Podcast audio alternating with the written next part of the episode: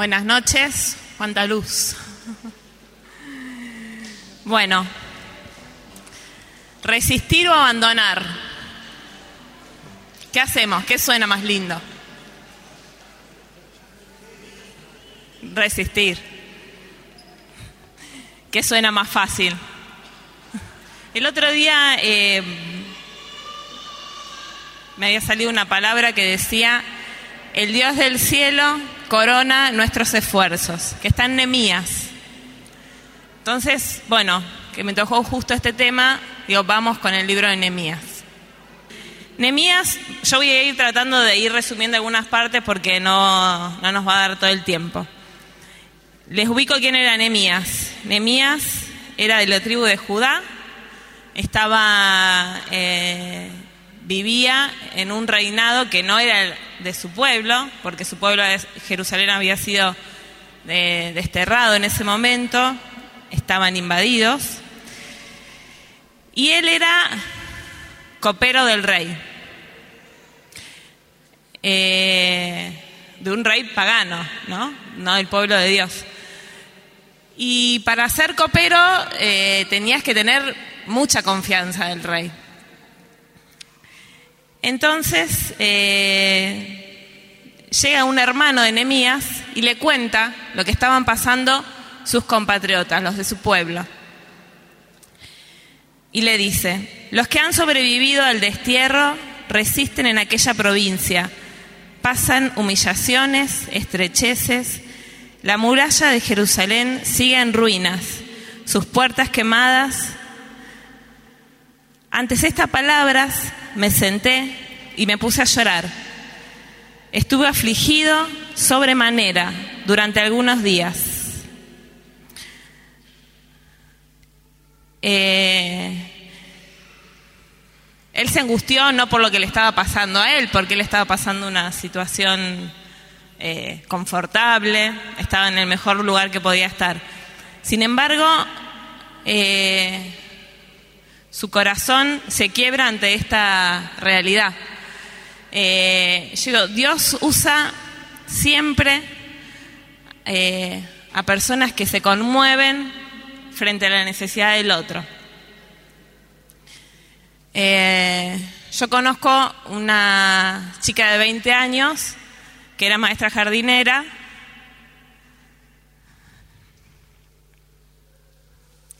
y se conmovió frente a la realidad de un alumno que era golpeado, tenía cicatrices de quemaduras en su cuerpo,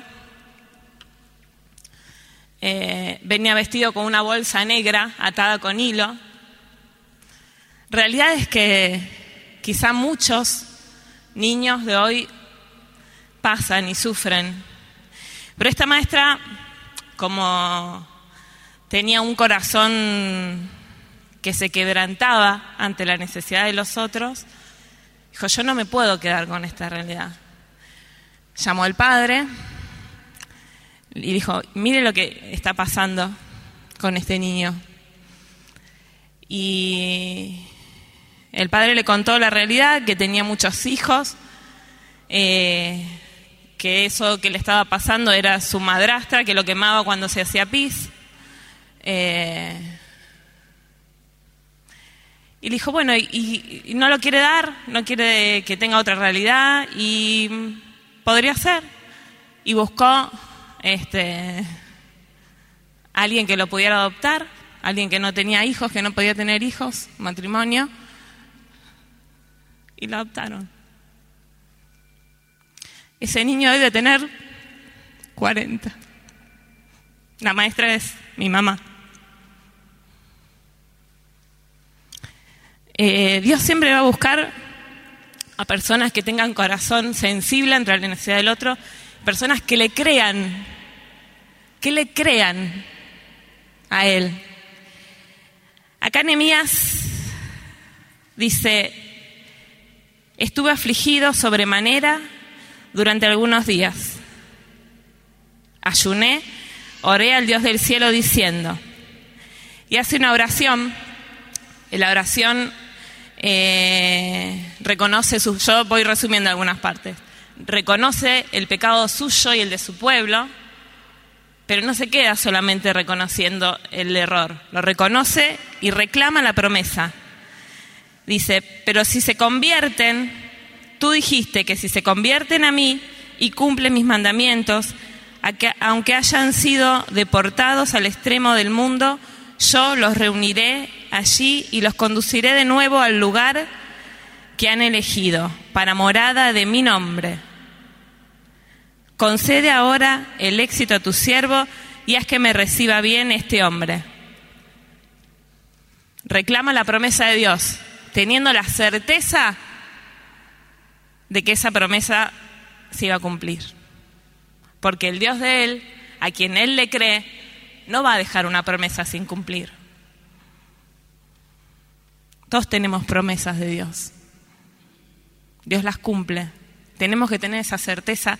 Para arrancar, para poder resistir o abandonar, tenemos que arrancar camino. Si nos quedamos paralizados, nunca vamos a saber si Dios cumple la promesa. Si te sentís paralizado en algún momento o en alguna parte de tu vida, en alguna área, arranca y reclamá la promesa de Dios y pedí perdón si tenés que pedir perdón.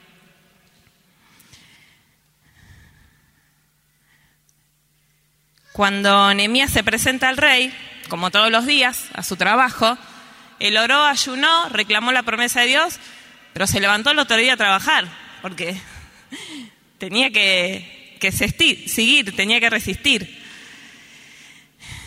Por este semblante tan triste, el rey le preguntó qué le pasaba, porque Nehemías era una persona alegre, si no, no le hubiera preguntado apenas lo vio, ¿por qué está tan, estás tan triste? El rey tenía al lado de él personas alegres. Es fundamental para poder resistir y no abandonar, tener buen humor, tener alegría, cosa que a veces cuesta, no digo que sea fácil. Pero Nehemías era una persona alegre. Eh,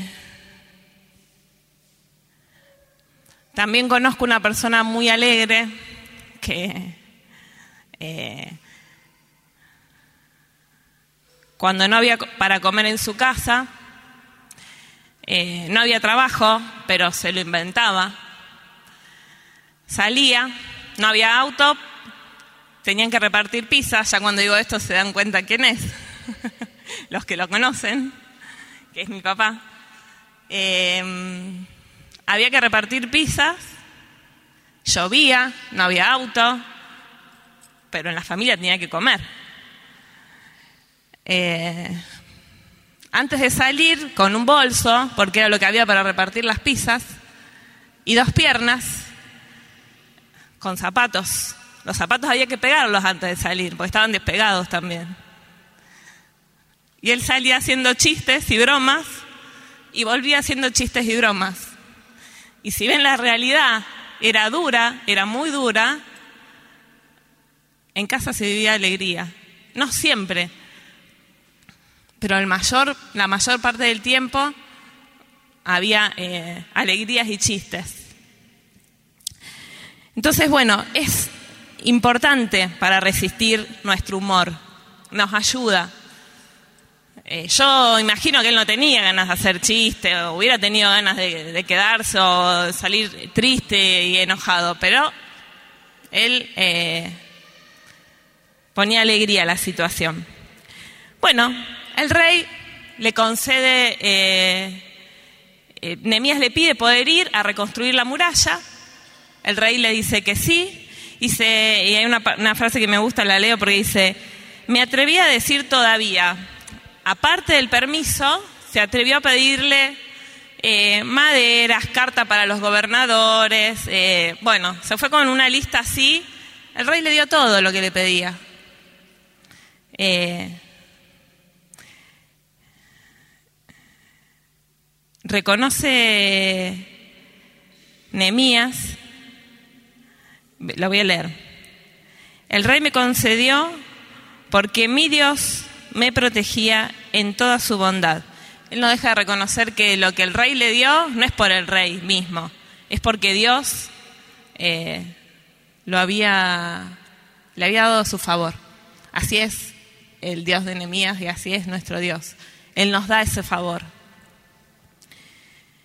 Bueno, Nehemías va, dice, levantémonos, comencemos la restauración. Se animaron mutuamente para esta hermosa tarea y al enterarse Zambalat y Tobías, un, un funcionario de Gesem, se rieron de nosotros y en son de burla nos dijeron, ¿qué están haciendo ahí? ¿Se van a rebelar contra el rey? Yo respondí, y acá es esa frase, el Dios del cielo corona nuestros esfuerzos. Si resistimos, Dios nos corona. El Dios del cielo da poder, el Dios de todo, el cielo cubre todo, el Dios de todos nos corona. Se pusieron a trabajar, a pesar de que, bueno, siempre hay Zambalat y Tobías que se habían disgustado mucho eh, porque vieron que había gente que estaba empezando a reconstruir la muralla, no les convenía mucho.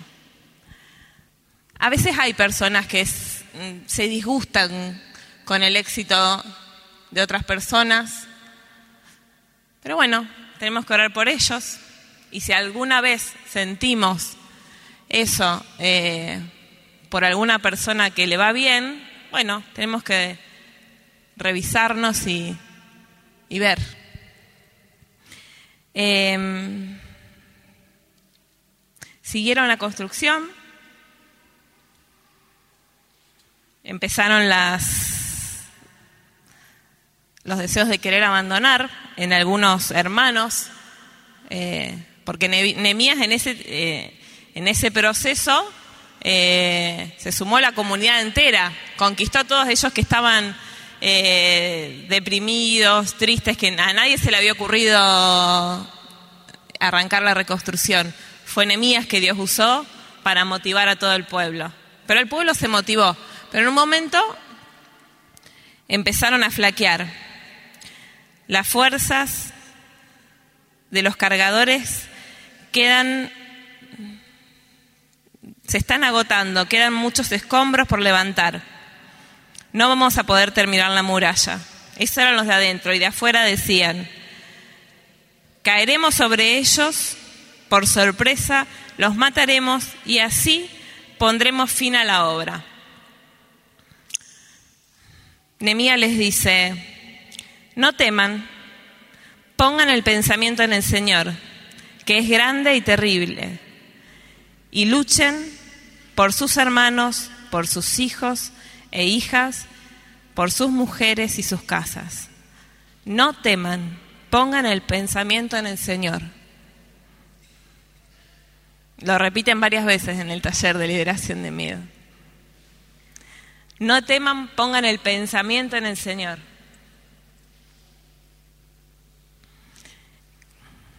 Los miedos llegan, los desánimos llegan, pero si tenemos el pensamiento puesto en el Señor, que lo logramos ¿cómo? Orando, teniendo ese encuentro con el Señor. Jesús dice a sus discípulos, Eh, un día antes de ser crucificado, les dice en Juan 16, ahora creen, pues miren, se acerca la hora, ¿se acuerdan que les dije que Dios, primero les recuerdo, eh, usa a los que le creen. Y acá Jesús arranca diciendo, ahora creen, pues miren, se acerca la hora, mejor dicho, ya ha llegado, en que cada uno de ustedes se irá a lo suyo y a mí me dejarán solo. Aunque no estoy solo, porque el Padre está conmigo. Él sabía que que lo iban a abandonar, pero que el padre no lo iba a abandonar. El padre iba a estar ahí. Sin embargo, Jesús, horas después de haber dicho esto, en la cruz, clavado, agonizando ya en sus últimos segundos de vida, dice, no dice, grita. Jesús gritó con fuerte voz, Eloí, Eloí, lema sabacatam, que significa, Dios mío, Dios mío, ¿por qué me has abandonado?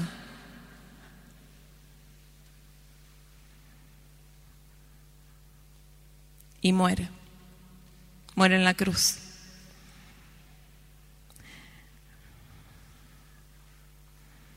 El que había dicho, mi padre no me abandona. Pero él era hombre y sintió ese abandono. Dios no lo abandonó, claro que no lo abandonó. Porque después de ese silencio, de tres días, ese silencio de muerte,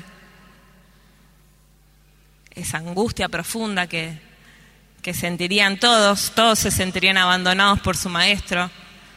Eh, él en ese último minuto sintió eso. A veces nosotros sentimos que Dios nos abandona con ciertas situaciones y circunstancias. Y es legítimo sentir eso, porque somos humanos. porque Jesús lo sintió.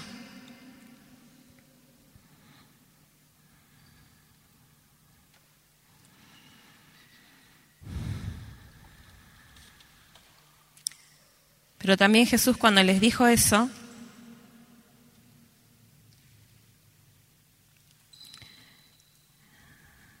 le dijo, les he dicho todo esto para que puedan encontrar la paz en la unión conmigo. La paz. La paz porque Él les estaba rectificando algo que después ni, Él iba a sostener de esa angustia profunda que iba a sentir. Pero Él resistió, Él no abandonó, Él lo dio todo en la cruz, hasta su última gota derramó por nosotros. Les he dicho esto para que puedan encontrar la paz en su, unión conmigo. En el mundo encontrarán dificultades y tendrán que sufrir. Pero tengan ánimo. Yo he vencido el mundo. Tengan ánimo. ¿Se sienten abandonados?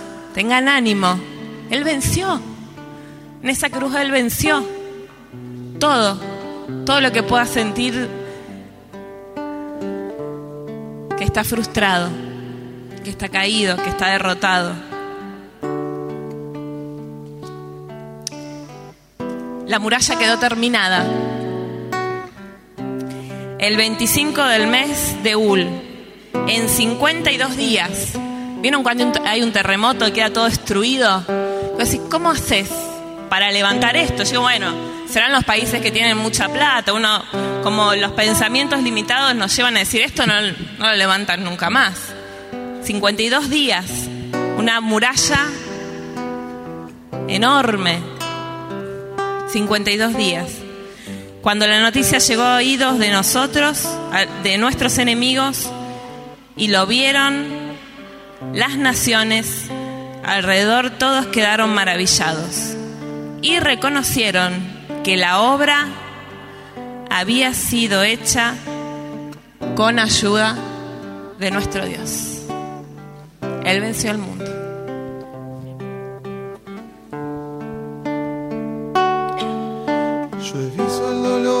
acercarse a mí, causarme heridas, golpearme así, hasta llegué a preguntarme, ¿dónde estabas tú? Cierren sus ojos. Ponen con esta canción.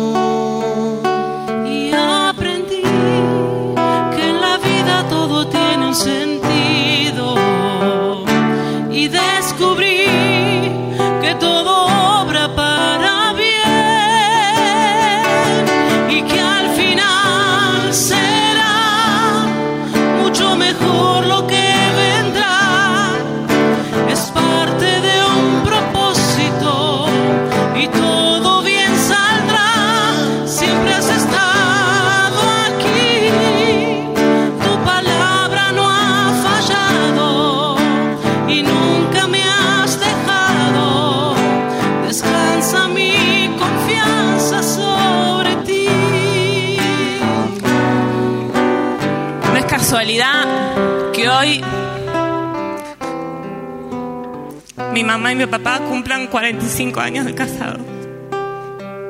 El tema lo habían puesto, yo les voy a decir, porque iba a haber una maratón, resistir o abandonar. Lo puso Dios. Que yo predicara hoy, cosa que cuando me lo dice, digo, obedece a Dios, obedece a Dios, me dice. 45 años